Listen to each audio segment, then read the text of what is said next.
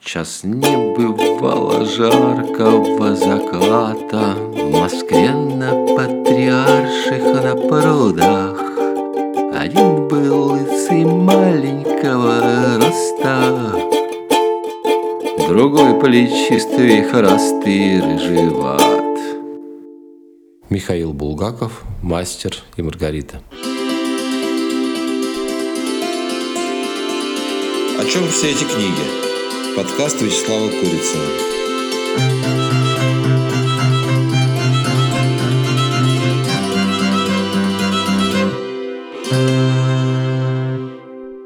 В 1929 году начал Булгаков сочинять книжку, которая впоследствии получила название «Мастер и Маргарита».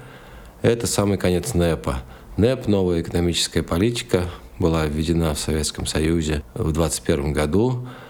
Стало ясно, что социалистическая экономика, ну, может быть, она в прекрасном будущем как-то, быть может, и зафурычит, но в ситуации полной разрухи после гражданской войны, конечно, нужно дать хоть какие-то экономические свободы, стали привлекать иностранный капитал. Очень важная вещь. Заменили продразверстку продналогом. До НЭПа у крестьян отбирали 70% урожая. По ходу НЭПа стали отбирать 30. Тоже немало, но, конечно, гораздо меньше, чем 70. Но к концу 20-х НЭП начал сворачиваться. И вот Булгаков пишет о времени, когда какие-то его еще элементы функционируют, но уже постепенно начинается эпоха репрессий, колхозов и тому подобных советских прелестей.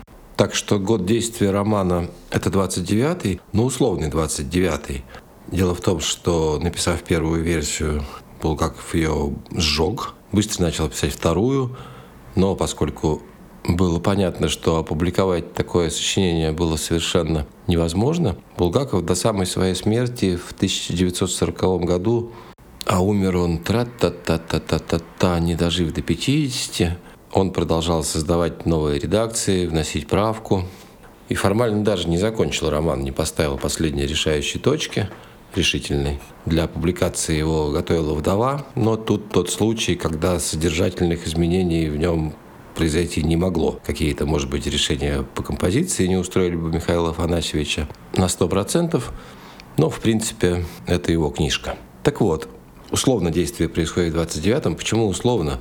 Потому что по ходу работы над книжкой впечатления Булгакова от жизни в 30-е наслоились на события 29-х. В частности, роль спецслужб. Все время там в подъезде, на улице, в подворотне дежурят какие-нибудь НКВДшники, прямо не названные. И это, конечно, черта уже более позднего времени. «Мастер Маргарита» – самая знаменитая русская книжка 20 века. У нее миллионы поклонников как среди читательских, так сказать, масс, так и среди изощренных специалистов. Рассусоливать, что это великий роман, никакого смысла нету. Поэтому я в основном буду говорить о том, что мне в этой книжке не нравится. Стартовый эпизод на Патриарших прудах появился уже в самом первом, том самом сожженном варианте. Были у романа несколько юмористические варианты названий, типа «Инженер с копытом», а «Мастером Маргариты» она называться не могла по той причине, что никакого мастера и Маргариты, ни мастера, ни Маргариты еще в этом самом первом варианте не было, а был он полностью посвящен приключениям вот этой вот дьявольской стаи потустороннего инженера и его свиты в Непмановской Москве. Сейчас, как вы знаете, в романе три линии. Помимо истории Воланда, это любовный сюжет Маргариты и мастера, у которого нет имени, он просто мастер. И еще иерусалимская история Понтии Пилат и Иешуа Га Ноцри, человек, похожий на Иисуса Христа. Но при этом изначальная линия с Воландом остается основной. Она в какой-то момент времени вбирает в себя на разные манеры две остальных линии, а главное, она существенно больше по объему. Гораздо больше мы читаем про кота Бегемота и Азазелла, чем, например, про того же самого вынесенного в название книжки мастера. И вот давайте вспомним, что в этой линии происходит. Вспомним, с чего начинается роман. Это звучит довольно смешно, все помнят. Но тем не менее, о чем разговаривают на Патриарших прудах литературный чиновник и редактор журнала Михаил Берлиоз и поэт Иван Бездомный. Они обсуждают поэму, антирелигиозную поэму, которую написал Иван. И редактор подробно рассказывает поэту, какие он совершил ошибки, а именно такие он совершил ошибки, что, читая его поэму, можно подумать, что Христос Иисус существовал на самом деле. А задача поэмы – показать, что никакого Иисуса не существовало. Берлиоз держит довольно содержательную речь, полную интеллектуальных подробностей, отсылок к Осирису и к другим богам разных религий, эпох и народов. Их разговор подслушивает Воланд, которого литераторы принимают за иностранца, вмешивается в разговор, выясняет, что оба литератора атеисты, не верят ни в Бога, ни в дьявола. Это Воланда очень смешит. И для того, чтобы доказать, что дьявол существует, он этого самого Берлеза отправляет под трамвай. Редактору отрезают голову. И тут вот сразу мой главный вопрос. За что Берлиозу отрезали голову? За что он так жестоко наказан? Получается, собственно говоря, что за атеизм грех с современной точки зрения не слишком большой, а многие из нас даже скажут, что это не грех, а нечто прямо греху противоположное. Конечно, человек, настроенный против советской власти, претерпевающий от нее, как претерпевал по ходу написания романа Булгаков, может считать, что атеизм — это не просто так, просто атеизм, что это кирпичик в здании советского строя, который не несет людям ничего хорошего. Но Воланд, тот, кто наказывает, вряд ли имеет в виду советский строй, с которым он только-только приехал знакомиться, у него претензии именно к атеизму. И получается, что именно за атеизм, за мировоззрение Берлезу подвозят электрическую плаху на рельсах, а Иван Бездомный в результате этого происшествия попадает в сумасшедший дом. Причем бездомному еще более-менее повезло.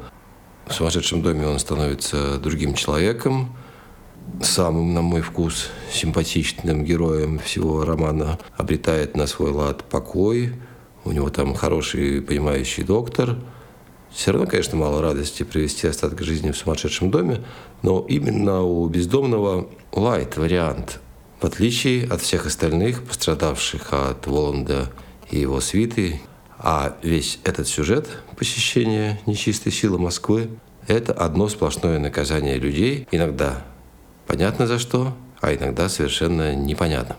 Да, мастеру и Маргарите дарованы исключения, но все остальные москвичи, которые попадаются на дороге дьявольской свите, либо подвергаются издевательствам, либо просто умерщвлению. Так происходит раз за разом.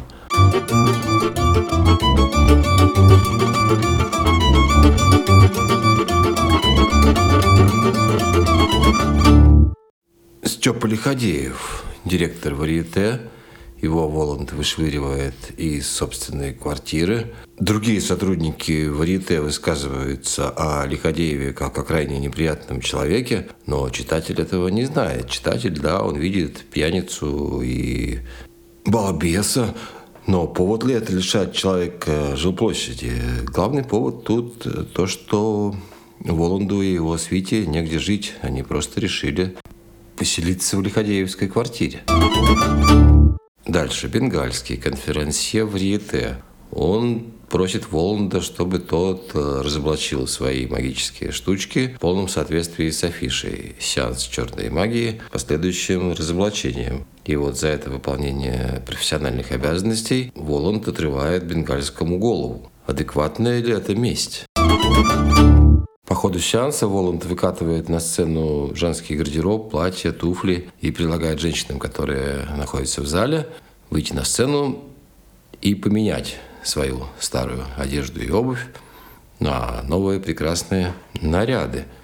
Делает он это по своей инициативе. Ближе к концу текста он скажет Маргарите, никогда никого ни о чем не просите, особенно у тех, кто сильнее вас. Вот эти женщины ни о чем и не просят. Они просто воспользовались предложением. А потом через какое-то время эти новые наряды превращаются, хотел сказать, в тыкву, но не в тыкву, они просто исчезают. Несчастные женщины остаются на улицах в нижнем белье. За что? Чем они провинились? Николай Иванович Басой, председатель э, жилтоварищества «Домоуправ», позволил Воланду и его команде официально жить в нехорошей квартире. Да, за взятку. Но это взятку, которую Воланд дал ему сам. 400 рублей. Не, не Воланд, а кто-то там из его помощников. Через какое-то короткое время он Воланду надоел. И тот э, Николая Ивановича сдает соответствующим органам. Рубли превращаются в валюту. А валюта – это в соответствующую эпоху значит исчезновение как минимум на долгий срок, а то и навсегда. Вот так вот отплатил э, Воланд Николаю Ивановичу за помощь. Считая Берлиоза и бездомного, это уже шесть примеров, а список у меня только начался. Уж не знаю, насколько подробно стоит его предъявлять. Администратор Варьете Варинуха решил рассказать э, компетентным органам о странных происшествиях со Степой Лиходеевым – не донос написать, заметьте, на соседа, а рассказать о действительно случае, который требует какого-то разъяснения. Его за это избили и превратили в вурдалака, в вампира. Римский финдиректор Варьете вообще непонятно, за что ему устраивают страшную сцену с длинной зеленой рукой или с чем там, которая лезет из форточки. Вы помните этот момент, один из самых неприятных в «Мастере Маргарите», Сергея Гержардовича Дунчеля вы, возможно, и не помните. Это человек, которого на втором сеансе Воланда просто вытащили из зала методом тыка и объявили, что у него, во-первых, есть валюта, а во-вторых, любовница. Пожалеть ведь надо человека, который в чудовищных политических обстоятельствах занимается некой сложной экономикой, связанной с валютой. Но фигушки, жалость – это не наш метод. Филиал зрелищной комиссии, целая группа людей – совсем непонятно за что наказана, вынуждена против своего желания петь песню про славное море священный Байкал, что тоже заканчивается для этих людей сумасшедшим домом.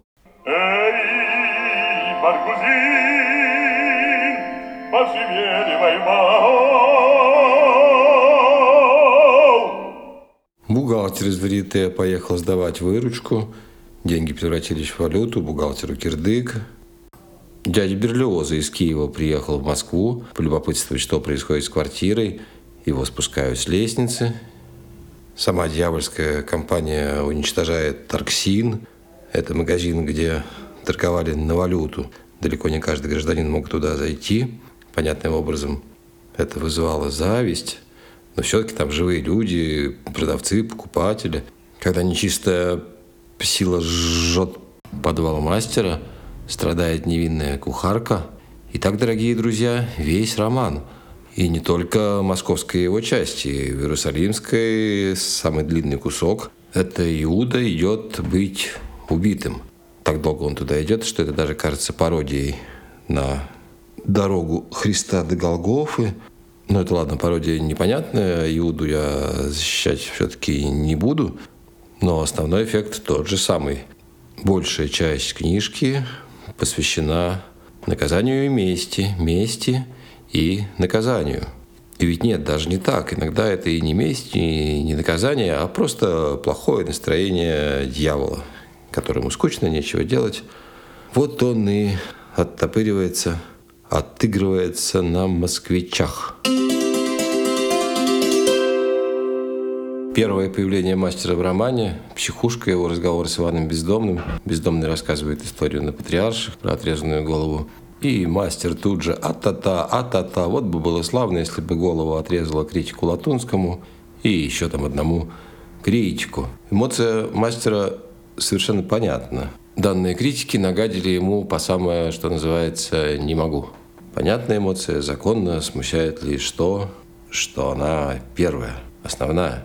Маргарита, получившая благодаря волшебному крему ведьмаческую силу, громит целый писательский дом, не только квартиру Латунского.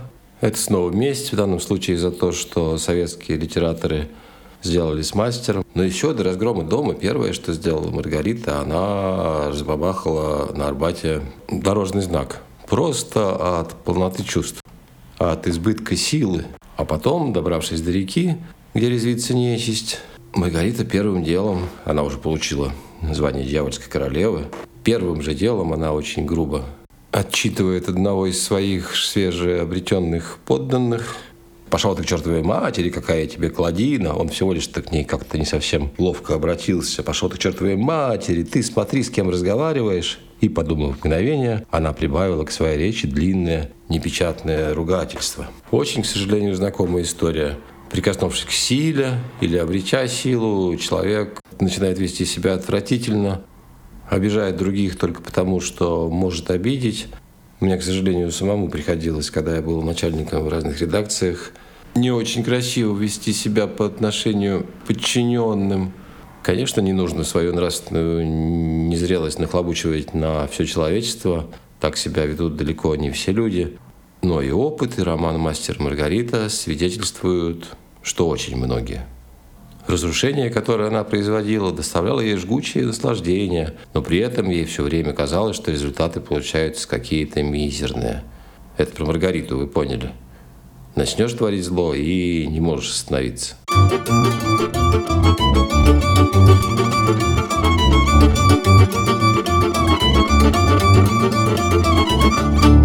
Почему так резок с литераторами и прочими москвичами автор, известно и ясно – с середины 20-х Булгакова перестают публиковать, пьесы его не ставятся, НКВД уносит рукопись «Собачьего сердца», и принято считать, что в архиве хранится 300 отрицательных рецензий на его творчество при всего трех положительных. Я сам не проверял, но поверить можно, что многообразные латунские написали на белогвардейского автора – а Булгаков и сам служил в Белой гвардии и написал совершенно гениальный роман «Белая гвардия».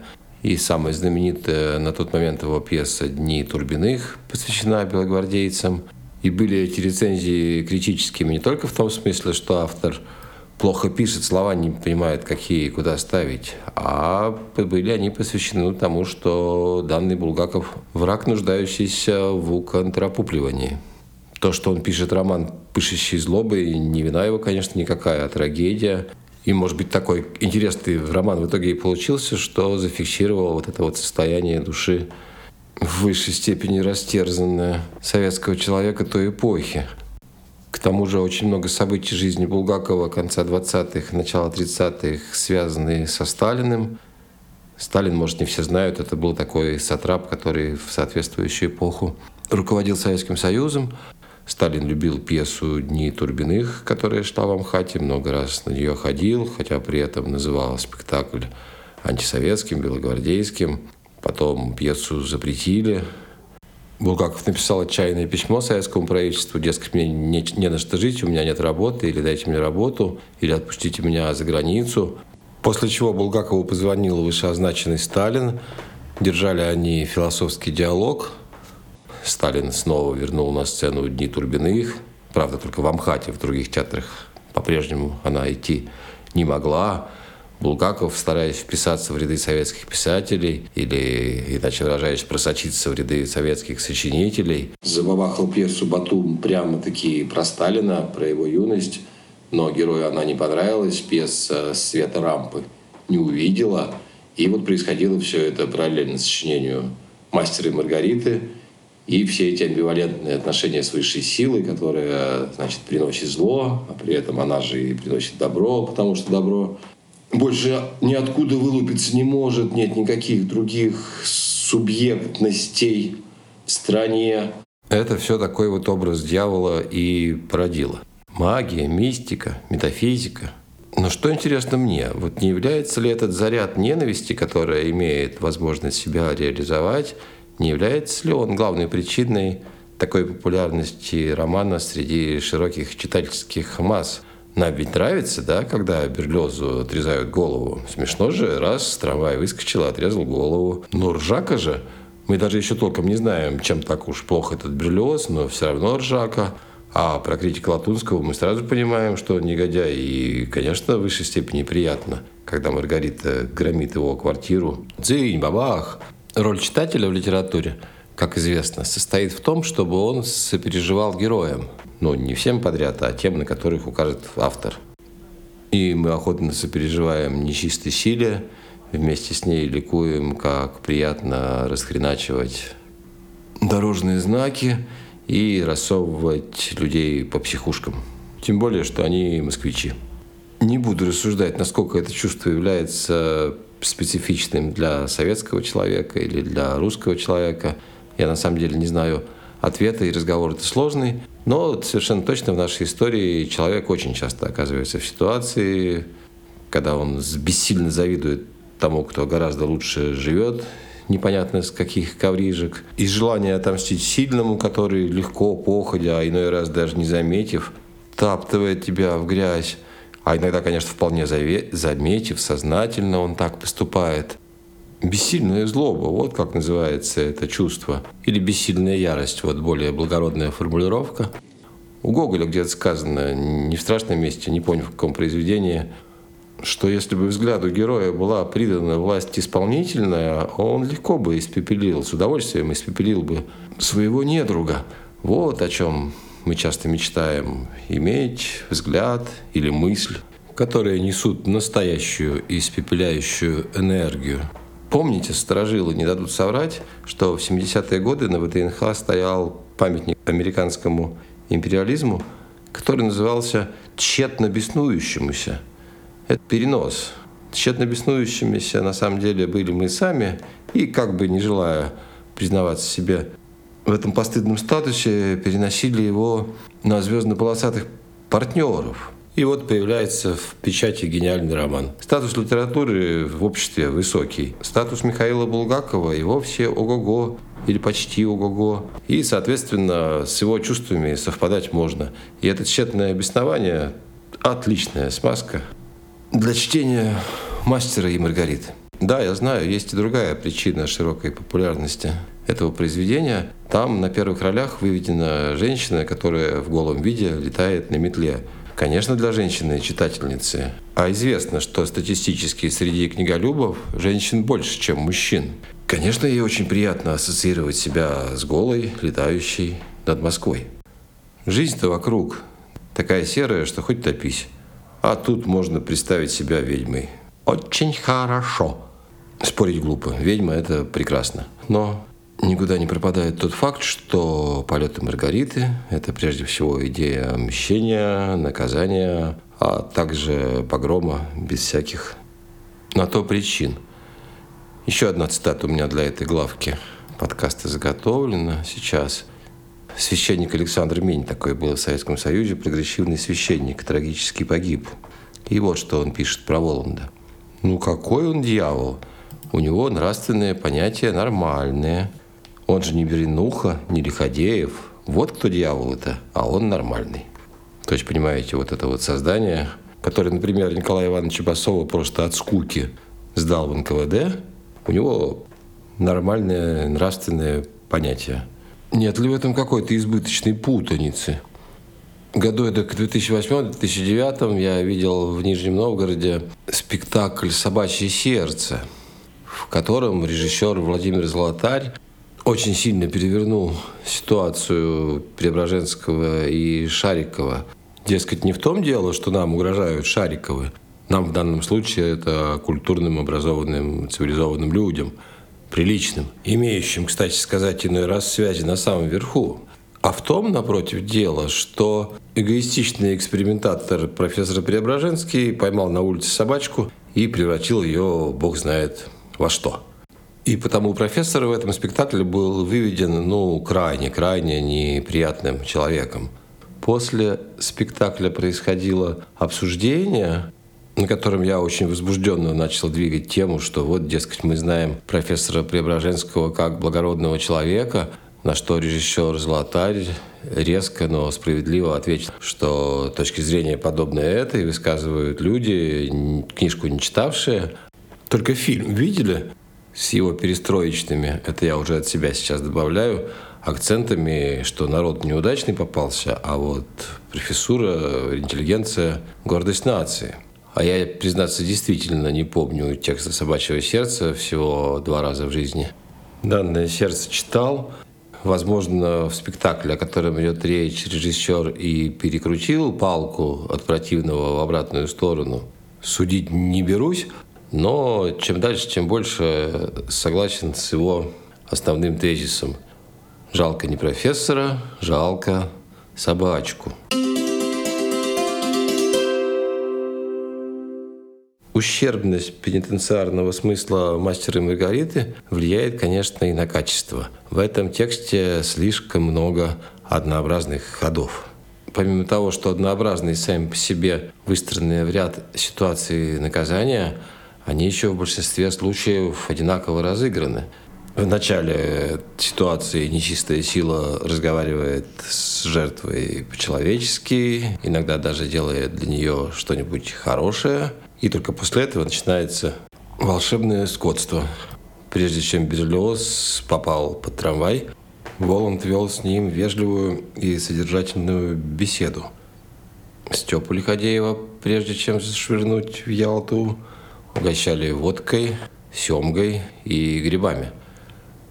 Женщинам в варьете сначала подарили платье и туфли, потом все это злодейским образом отобрали – буфетчик из Варите пришел в нехорошую квартиру жаловаться на то, что деньги превратились в резаные бумажки. Его сначала утешали, кормили даже мясом, а потом кот впился ему в голову и стал драть кожу.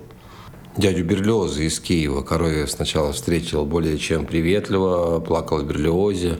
Дядя даже подумал, надо же, какие еще встречаются сердечные люди – и едва он это подумал, как Коровьев отобрал у него чемодан, нашел в чемодане вареную курицу, дядю этой курицей побил, съел ее, а дядю вместе с чемоданом спустил с лестницы. А вот стата, как нечисть, поймала несчастного варенуху. «Очень-очень приятно», – песклявым голосом отозвался котообразный толстяк. И вдруг, развернувшись, ударил варенуху по уху так, что кепка слетела с головы администратора и бесследно исчезла в отверстии сидения. Это об общественном туалете идет речь. Наверное, многие поклонники мастера Маргариты скажут, что это очень остроумная сцена, но совершенно очевиден тот факт, что сцены, устроенные по одной и той же схеме, повторяются раз за разом. Повторяются темы, валюта это несчастная, минимум троих персонажей. Адский профессор уделывает за нарушения, связанные с валютой, да и то он иногда ее сам подсовывает, а никаких в реальности нарушений-то и не было. Да если бы, кстати, и были, какого вообще дьявола дьяволу не нравится, зачем авторы и Воланд солидаризируются в этом вопросе с чудовищным государством.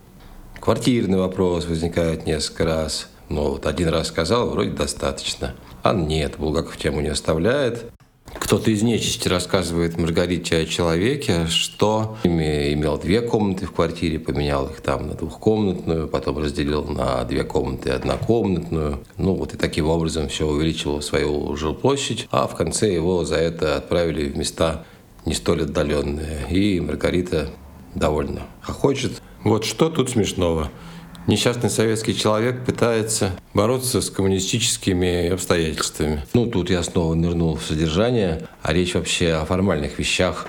Разве можно строить композицию настолько неизобретательно? Или вот зачем Маргарита после того, как намазалась волшебной мазью, оседлала метлу, зачем она летит на реку перед балом сатаны? С сюжетной точки зрения это совершенно не нужно. Ну вот это нужно для антуража, как аттракцион. Фабула, в принципе, довольно незамысловатая в книжке, на 3-4 хода. Дьявол с клевретами хоп-хоп в Москву, бздык-бздык над мирным населением. Встретили автора романа о Понтии Пилате, не в каждом городе встретишь.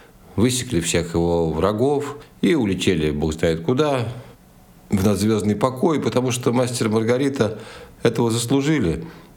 А Варенуха нет – о, хороши сады за огненной рекой, Где черни подлый нет, Где в благодатной лени Вкушают вечности заслуженный покой Поэтов и зверей, Какие-то там те, возлюбленные тени. Другой гениальный автор сочинил Владислав Ходосевич.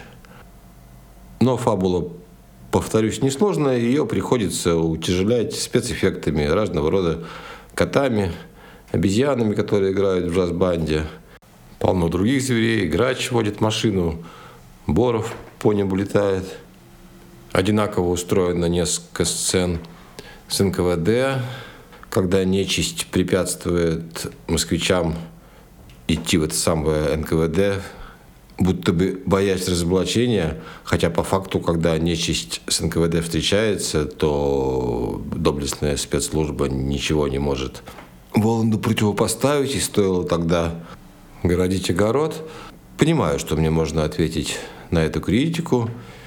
Во-первых, то, что я бездарный завистник, который решил самоутвердиться за счет выдающегося произведения.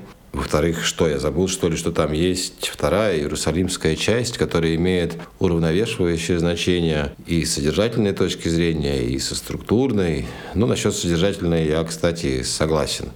Ишуа Ганоцри отличается от всех практически от всех героев «Мастера Маргариты» тем, что не желает никому зла. Называет добрыми людьми не только тех, кто его мучает, но даже и тех, кто его посылает на смерть.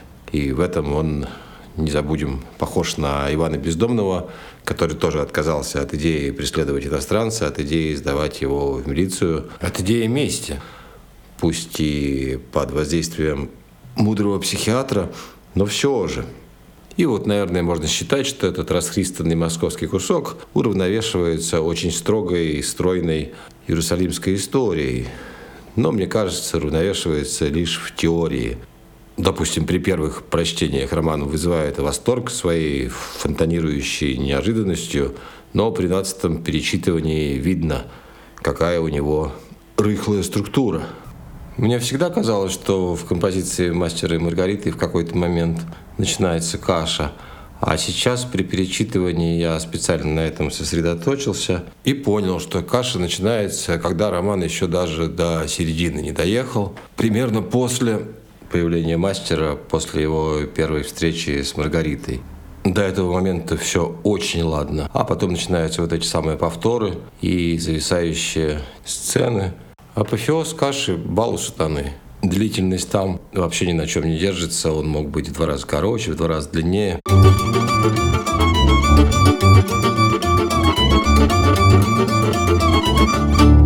Мне кажется почему-то, что вы не очень-то кот. О том, что меня восхищает в «Мастере Маргарите», очень коротко, потому что я тут не буду оригинальным. Восхищают вот эти афоризмы про кота, про примус, фраза «что я других не читал», который мастер отвечает на вопрос Ивана Бездомного, читал ли тот его стихи. Особо восхищает работа с глаголами, формально простыми, но удивительно ловко вмонтированными в текст. Так ловко, что даже уместно употребить термин «чпок-чпок». Он его нарочно под трамвай пристроил – Пристроил, не толкнул, не поместил, ни еще чего-нибудь не отправил, пристроил. Маэстро, урежьте марш, и маэстро урезал марш. Шпион, которого нужно разъяснить. Я не очень люблю в бытовой жизни ходовые выражения, но вот это разъяснить и сам к месту и не к месту употребляю. Очередь жаждущих билетов до того вспухла – не выписал, что там после запятой, до того вспухло что, но достаточно и этого. Грянули священное море, и снова грянули. Атласная змея фыркнула. Это о колоде карт, брошенных через сцену. В районе базара он переложился куда-то. Единственное подобное словоупотребление в библейской, извините, в иерусалимской части, она никакая, конечно, не библейская, потому что версия событий двух тысячи с лишним летней давности изложена вовсе не по Евангелию Булгакова. Иисус там никакой не Сын Божий, а простой человек, который не воскреснет, Пасхи не будет. Есть такой сериал «Расследование Мёрдока», и там молодой полицейский пытается сочленить это первый факт, что Бог создал Землю за 6 дней, примерно 6 тысяч лет назад, а второй факт, что геологи находят свои отложения, не совсем свои, но мы их называем геологическими, Этим отложением условно тоже точно не помню, ну, допустим, по 6 миллионов лет. И констебль резонно отметил, что в Писании не указано, дескать, Господь наяривал 6 дней подряд – он мог день понаяривать, потом сделать на миллион лет паузу, еще день поработать и снова на миллион лет паузу. Так и у Булгакова. Какая-то такая хитрая версия. В районе базара он переложился куда-то. Это значит, что Иуда ушел от преследования. Очень по-современному этот глагол звучит. Волнуюсь до того, что сердце стало прыгать, как птица под черным покрывалом, Иуда спросил прерывающимся шепотом, опасаясь, чтобы не услышали прохожие. Сердце, как птица под черным покрывалом. Особенно меня восхищает вся иерусалимская часть. Стиль как произведение архитектуры. Золотые буквы каплями в белом мраморе. Роман Тюгунов. Ну вот что-то такое приходит в голову. Даже когда буквы цветные, а краски яркие, буйные, кажется, что они золотые. Хотя вот я сейчас смотрю, выписал я почему-то цитаты скорее черно-белые. Тьма, пришедшая со Средиземного моря, накрыла ненавидимый прокуратором город. Исчезли висячие мосты, соединяющие храм со страшной Антоневой башней. Опустилась с неба бездна, излила крылатых богов над гипподромом, Хасманейский дворец с бойницами, базары, караван-сарай, переулки, пруды прям проскальзывает у меня сквозь сознание, не задержавшись, тот факт, что речь о тьме, которая многим приносит неприятности, а кому-то вообще сулит гибель. Я слушаю, как это все здорово выведено. Ливень хлынул неожиданно, и тогда гроза перешла в ураган. В том самом месте, где около полудня, близ мраморной скамьи в саду беседовали прокуратор и первосвященник, с ударом, похожим на пушечный – как трость переломила кипарис. Эх, вот у меня даже бумажка, я выписал несколько сравнений, насколько все это совершенно сделано. Сравнения все банальные, зато их много. Как нэцке, как коралл, как Космозикер, как Ольга Кройтор на столбе, как Вилла Палладио, как хрустальная фигурка Эйфелевой башни. На все это сверху поставлена цитата «Стройный сон молодого бога». Тургенев так о Венеции написал. Но мне кажется, об этой части «Мастера и Маргариты» вполне можно сказать. Стройный сон молодого бога. Любопытно, кстати, было бы издать эту часть романа отдельной книжкой, вот, историю Иешуа и Понтия Пилата. Текст не замутненный огромными паузами в виде примусов и котов. Маленькая совсем книжка, почти брошюра – взять на пляж, если вы намылились по Лиходеевским следам в Ялту, или в метро, если вы живете в Беляево, работаете на речном вокзале. Я никогда не пробовал читать этот кусок подряд. Да, и думаю, большинство из вас тоже не пробовали. А было бы наверняка любопытно. Среди причин популярности «Мастера и Маргариты» часто называется такая – Книжка очень близко подходит к китчу. Иногда даже может сваливается у него. Это похоже на правду, но вряд ли упрек, поскольку сделано очень искусно и, кстати, вот в этом случае как раз разнообразно. Каждая из трех линий романа прикасается к китчу со своей стороны. В белом плаще с кровавым подбоем, шаркающей кавалерийской походкой – Ранним утром 14 числа весеннего месяца Ниссана в крытую колоннаду между двумя крыльями дворца Ирода Великого вышел прокуратор Иудеи Понтий Пилат. Тут подход со стороны гламура. Стиль вылезан, как в глянцевом журнале фотошопом вылезаны фотографии. Там, где бегемоты трамваи, это подход со стороны площадного театра, карнавала, балагана – и, наконец, третья линия «Мастер и Маргариты». Мне даже доводилось встречать прямое утверждение, вот сейчас не соображу, у какого автора.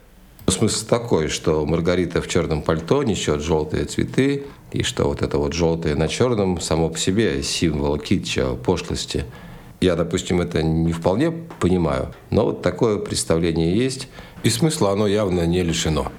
Но, как говорят в подобных случаях, штампованная фраза «автор останавливается на грани», а иногда на эту грань залазит, разные стороны по ней и лозит.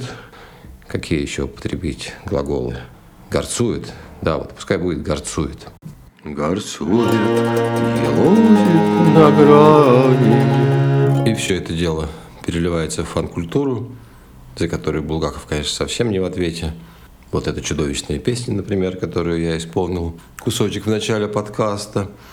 Или помню стих Андрея Вознесенского про плащ с подбоем.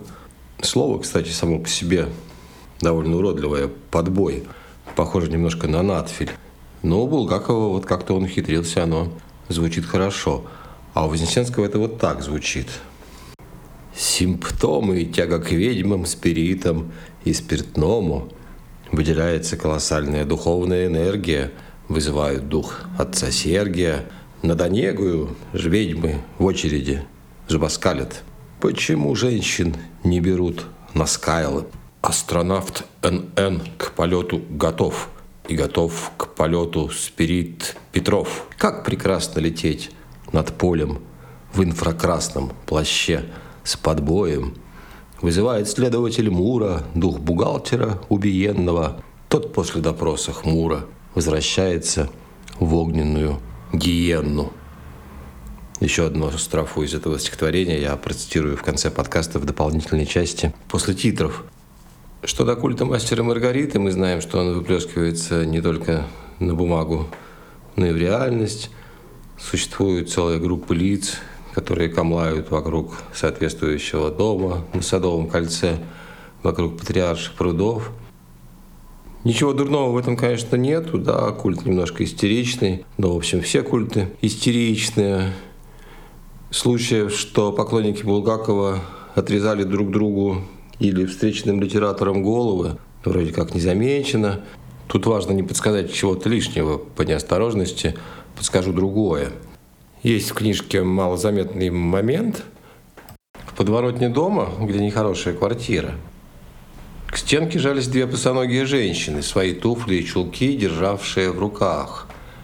Это они там от дождя прячутся, идет ливень, а плитку положили плохо, вот им и приходится в подворотню я думаю, это могло бы быть неплохим перформансом для сегодняшних любителей Булгакова торчать все время в этой подворотне, когда дождь, держать в руках туфли и чулки. Тем более в последнее время, благодаря разгулу гендера, чулки не только у женщин бывают. Можно, кстати, и без дождя там стоять, тоже будет мило. Культ может быть чреват перехлестами. Был не так давно проект поставить на Патриарших прудах, в том углу, где сидели действующие лица, воткнуть там монументальный примус высотой 10 метров. Ну, допустим, не 10. Сейчас посмотрю. Да нет, знаете, 12 метров. Да еще это примус фонтан, да еще вокруг него герои романа полно, включая собаку Понтия Пилата. Зная московские градостроительные повадки, примус более чем легко могли вколотить. Даже странно, что не вколотили. Тут подумаешь, вслед за Булгаковым, жалко ли таких москвичей. Ну, мне все равно жалко. Москвичей мало где любят. В России их активно ненавидят в провинции. В последнее время и в ближнем зарубежье, и даже в дальнем. Кто-то должен их жалеть. Пусть это буду я. Это уже пошли титры. Основная часть подкаста закончена. После музыки это будет полная версия цыганской венгерки, записанная для этого выпуска Митей Храмцовым и Герой Гордиенко из группы «Доброй ночь», скрипка и цимбалы. Андрей Фетисов из Будвы читал цитаты из «Мастера и Маргариты». Особая благодарность Дмитрию Гордееву из Нью-Йорка, с которым я обсуждал многие тезисы этого выпуска. Иван Литвинов читает аудиокнигу у метро у Сокола. Отрывок из нее будет притянут в приложении к подкасту, за уши будет притянут к мастеру и Маргарите. Также там будет небольшое рассуждение о том, чем мастер и Маргарита похож на книжки про Незнайку. И прозвучит цитата из еще одной книги, название которой я не помню. А, и вот еще что все время забываю сказать. Понятно, что каждый из вас слушает подкаст э, на своем ресурсе привычном, но изначально он выкладывается на платформе Mave. И вот если вы туда зайдете, в подкаст «О чем все эти книги», там есть кнопка «Написать автору», которую можно использовать для жалоб и предложений.